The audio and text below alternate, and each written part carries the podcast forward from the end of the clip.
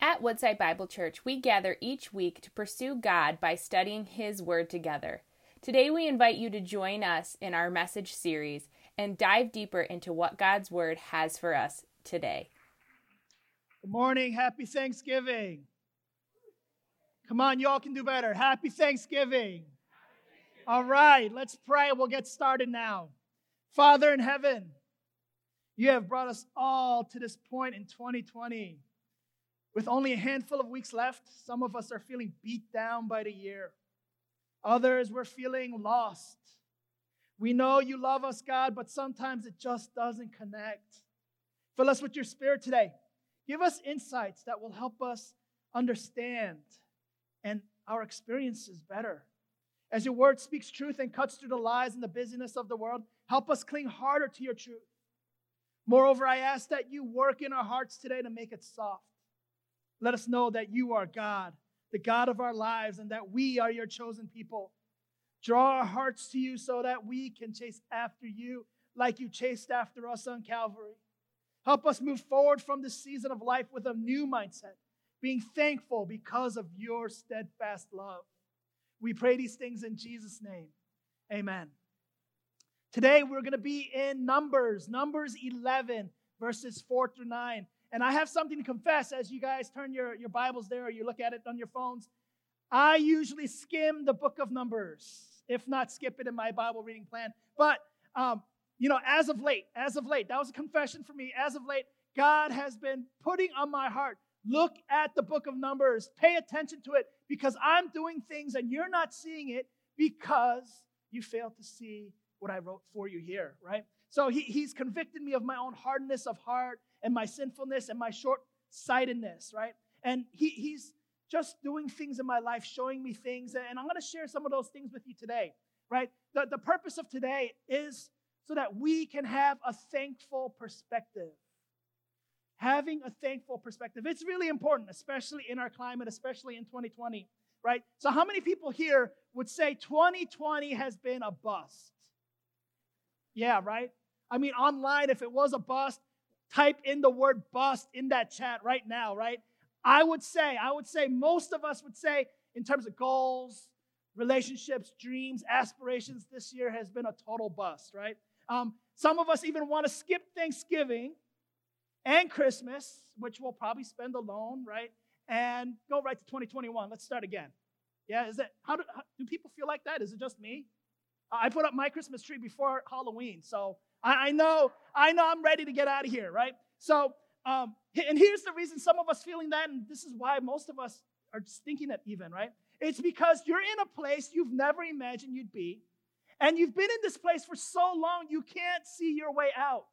You go left, you go right, you go forward, you go backward, and there's no out. It's just wilderness. It's just there, just empty, right? And that place for some of us, let, let me help you picture what that looks like because I don't know that we all can see it. Some of us, it's rolling out of bed to our chairs, sitting there for eight hours, then rolling out of our chairs into our couch. And then we're doing it again and again and again. Right? That, that, that's some of us. So, some of us, it's really seeing our spouses 24 hours a day, seven days a week. Don't look to the left or the right. I, I know you're trying, right? Don't look, right? Um, but but like other of us, it's videos all day. Another video meeting. You've never had this many video meetings in your life, right? And it's bothering you. They're all floating heads. And you just want to turn it all off, right? You want to turn it all off. But th- this is exactly what the Israelites were feeling here in the book of Numbers in chapter 11. Numbers chapter 11, verses 4 through 9. Let's read it together. Now, the rabble that was among them had a strong craving and the people of Israel also wept again and said, Oh, that we had meat to eat. We remember the fish we ate in Egypt the, that cost nothing the cucumbers, the melons, the leeks, the onions, and the garlic. But now our strength is dried up, and there's nothing at all but this manna to look at. Now the manna was like coriander seed, and its appearance like that of bdellium. The people went about and gathered it and ground it in hand mills or beat it in mortars and boiled it in pots and made cakes of it. And the taste of it was like the taste of cakes baked in oil. When the dew fell upon the camp in the night, the manna fell with it. Let me give you some context because that's a weird place to start a story, right? So the Israelites were starting their journey from Mount Sinai to the promised land. They had a conquest to accomplish. So what Moses did was he took the 12 tribes of Israel, divided them up into four sides, and provided, right? He started doing military strategy and said, three tribes onto the right, three tribes to the left, three tribes forward, three tribes back. That way, if the enemy came, they couldn't get to the middle. They couldn't get behind them without going through them, right? It's great strategy. And so this is what happened, right? They get three days, three days, 72 hours into their journey, into their conquest, and complaining breaks out. Let, let me tell you, let, let me read to you verse one of this chapter, all right? And the people complained in the hearing of the Lord about their misfortunes. Let me ask you, how much misfortune could you possibly have in three days? 72 measly hours. Complain. Let, let me tell you what these people have done up to this point in those 72 hours. They kissed Moses' father in law goodbye, and then they started walking. That was it. Complaining in three days, right? And, I know some of you are getting into your judgmental mindsets, right? 72 hours. They couldn't hold out 72 hours. We've been in quarantine for nine months already, right? And they couldn't go 72 hours. I know some of you are going to go, go from here to McDonald's drive through, and the 72 seconds it takes, you're going to bust out and say, How slow can this service be? Right? So let, us not complain about them 72 hours. But look, th- this is what's interesting about it. Verse 4. Let, let's look at it. Now the rabble that was among them had a strong craving. And the people of Israel also wept again, saying, Oh, that we had meat to eat. The rabble, the rabble caused the whole camp to complain. Complaining is infectious, isn't it? Right? The word rabble or riffraff were the people on the fringes. They weren't the voices of reason. They were the dissenters with the loudest voices. They're the peanut gallery, right? And they set the whole camp off in complaint. Eh, what's interesting is it didn't come from the mainstream, it didn't come from most of them, it came from a few. And the few that complained caused everyone to complain, right? Just think about your life. Think about your life, right? You're ready to make some moves, and then the people on the fringes, on the left and the right, they start whispering in your ears. And they, they make you want to complain. You deserve better than this. You deserve more. Maybe you should complain about your misfortunes before you even start what you said you were going to do. And that's my first point today. Don't allow fringe voices to influence your thoughts. You see, when we allow these fringe voices to speak into our lives and take up our valuable mental and emotional real estate, we lose perspective. Right? The, the real reason a lot of us are complaining in 2020 is not because of this pandemic right? It's not because of the political rhetoric. It's not even because of the racial injustice. It's because there are fringe voices telling us, look around you. Don't you think you deserve better? Wouldn't it be better if you complained? And if the story of Numbers teaches us anything, it's this it's that when we listen to these fringe voices, it's going to cause us to complain. It's evident here, right? They're always going to be the loudest. But it doesn't mean that their opinions are worth our time and energy, right? It, let's be honest, if their thoughts and complaints actually really mattered, they, they, they would actually just get things done. It wouldn't be complaining, would it? Right? They would be getting things done. When we look at Jesus' own life, there are a lot of fringe voices telling him, you know what? The mission you're on, that's really not the mission. That mission, put it to one side, right? And, and I mean, their, their voices said, Why are you eating with sinners? You can't sacrifice yourself for me. Worship me and I'll give you the nations. Don't you know that this perfume could be sold and it could feed the hungry? And Jesus didn't allow the people on the fringes to impact his mission. So if you're feeling you're bogged down because complaints, then shut out the voices, shut out the fringe voices. We can complain like the rabble did, or we can trust that God will lead us, right? Uh, but I know what you're thinking. I know what you're thinking, right? You're thinking, but their complaints aren't totally unwarranted. And that brings us to my second point. The past wasn't as good as you remembered. Let's pick this up in verse, the second part of verse 4. It says this And the people of Israel also wept again, saying, Oh, that we had meat to eat. We remember the fish we ate in Egypt that cost nothing the cucumbers, the melons, the leeks, the onions, and garlic. Sure, they remember eating fish that cost nothing, but here's the part they conveniently forgot they were also slaves. It had to be free, they had no money, they were working for free. If it cost something, they wouldn't have been able to eat it. It's such a big fact that they erased from their memory, right? Uh, I mean, of course they remember the free food because if it wasn't free, what is there? They'd starve, right? They, they had forgotten that they were the ones that had to catch the fish. They were the ones that forgotten that they had to plant these vegetables, these fruits. They had to harvest them. And then, after they've given everything to their masters, they were able to eat. Yeah, sure, it was a variety of things. But what is that? What, what, what kind of life is that? Is that really living? They weren't free right? And, and, you know, this perspective, this thought right here, it can be explained psychologically. It's called rosy retrospection. Basically, it's when you remember the past as better than it actually was. And the reason we do this is because our minds, they, they do this thing, right?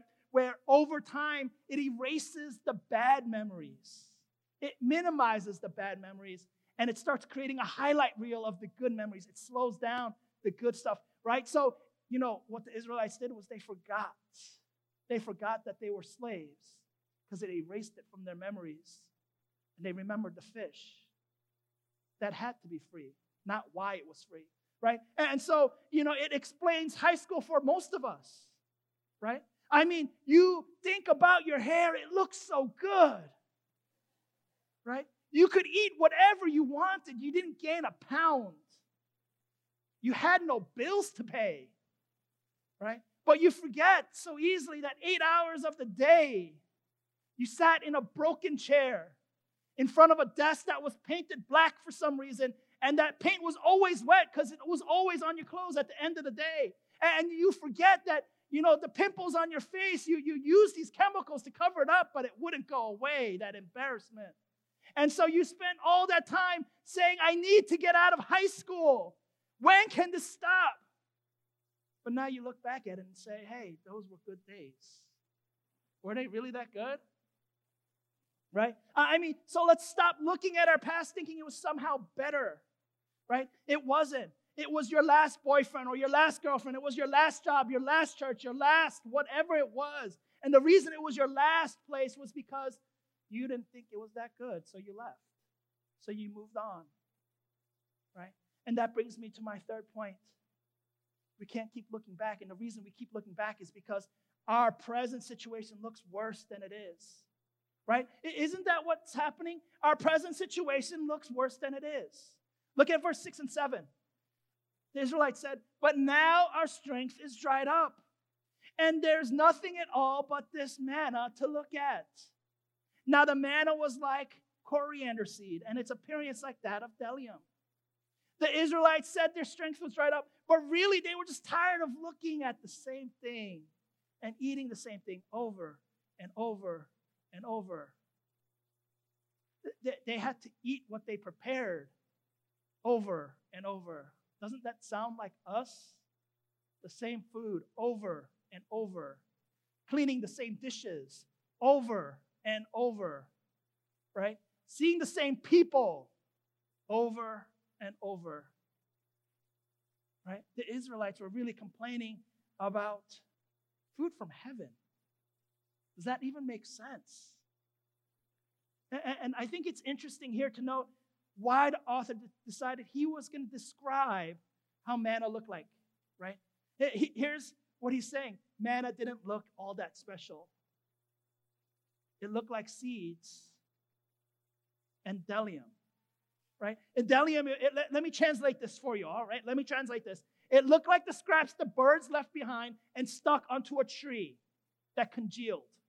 It's not that special to look at. In fact, it may look a little ugly, is what manna looks like, says the author, right? And, and I think a lot of us miss that about our present situations, right? That God is providing for us now, just not in the way we imagine. Who would have thought that manna would look normal, ordinary even, right?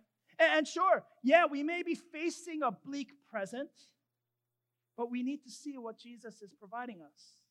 We, we need to see that the goodness of God may look very ordinary because God's goodness doesn't always appear in pomp and circumstance.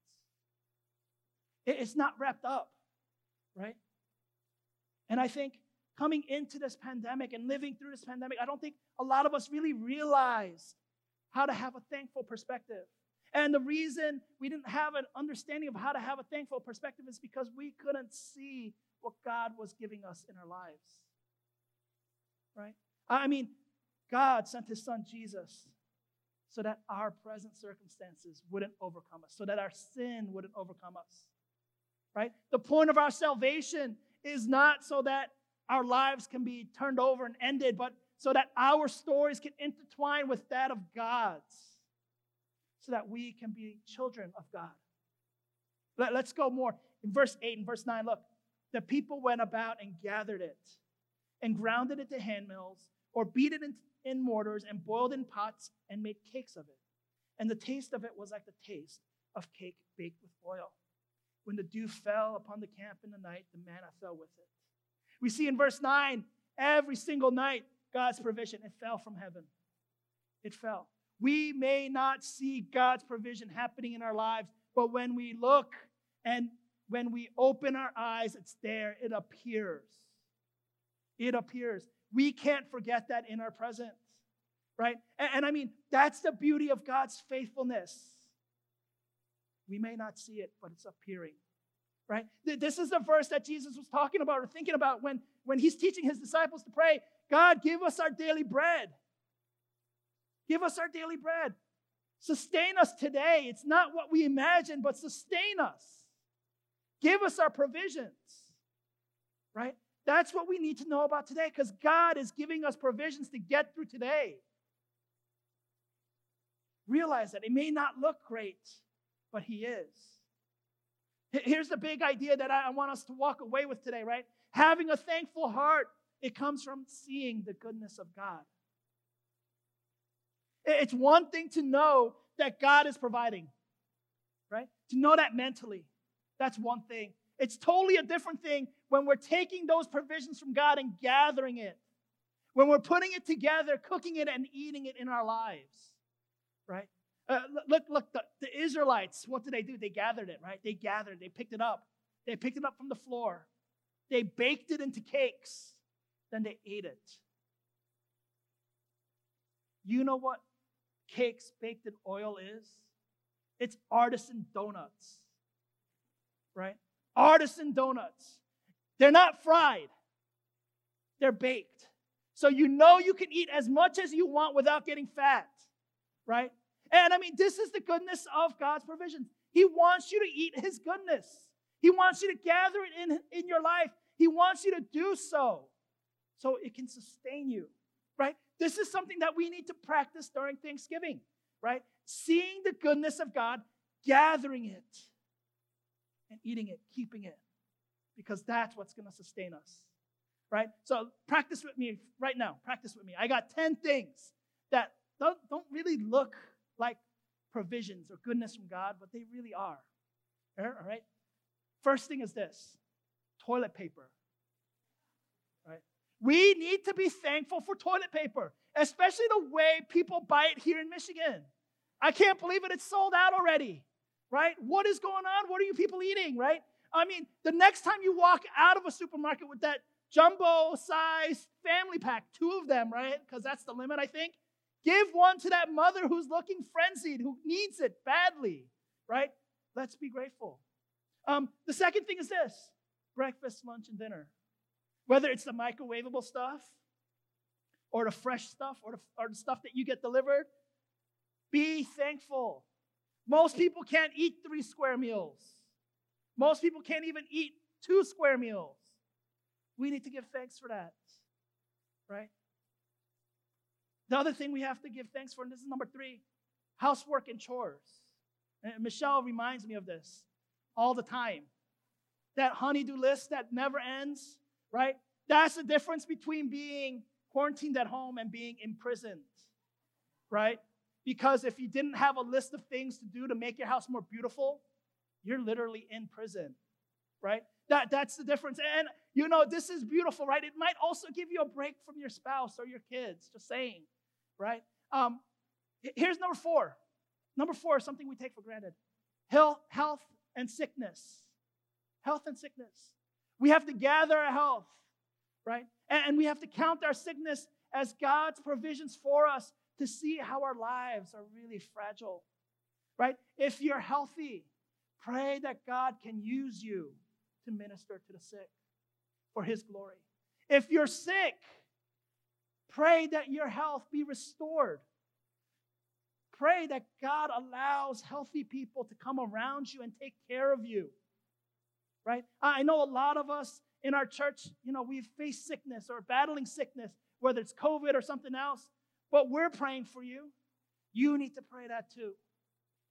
Right? Number five, technology.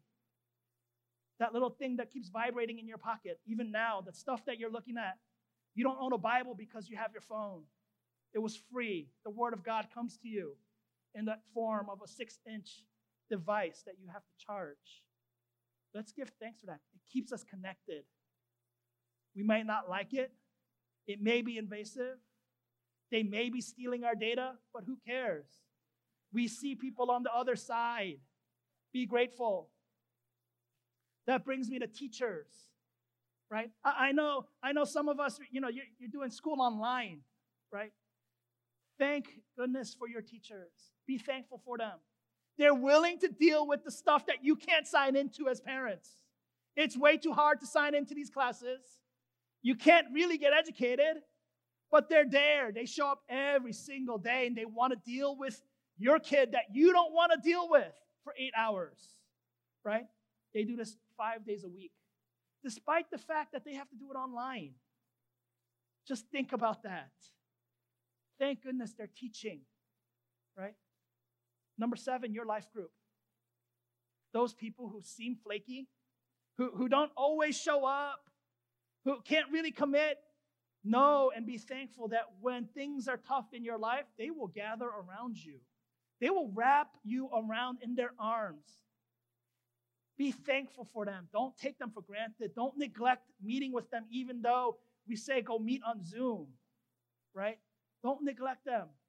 They are your spiritual family. If you're not in a life group, get in one. Be thankful for them. It's a good thing. Number eight, the church is open mask, no mask, coffee, no coffee, physical distancing, whether the Facebook stream is busting out or broken, right? Be grateful, be thankful for God to give us church, that we can receive His word, His good news, because we know at the end of the week we need it. We definitely need it. It's the only good news we're getting. Number nine, prayer. What a great vehicle for communication because there's nowhere to go and there's nothing to be limited by because we can pray to God and He hears us. That's truth. God says, Talk to me, and He will listen. Where else are you going to get that? No other religion will get a promise that says, I am listening to you as you talk to me. Just now, you have no distractions and no excuses. There's nowhere to go. Pray. Be thankful for that.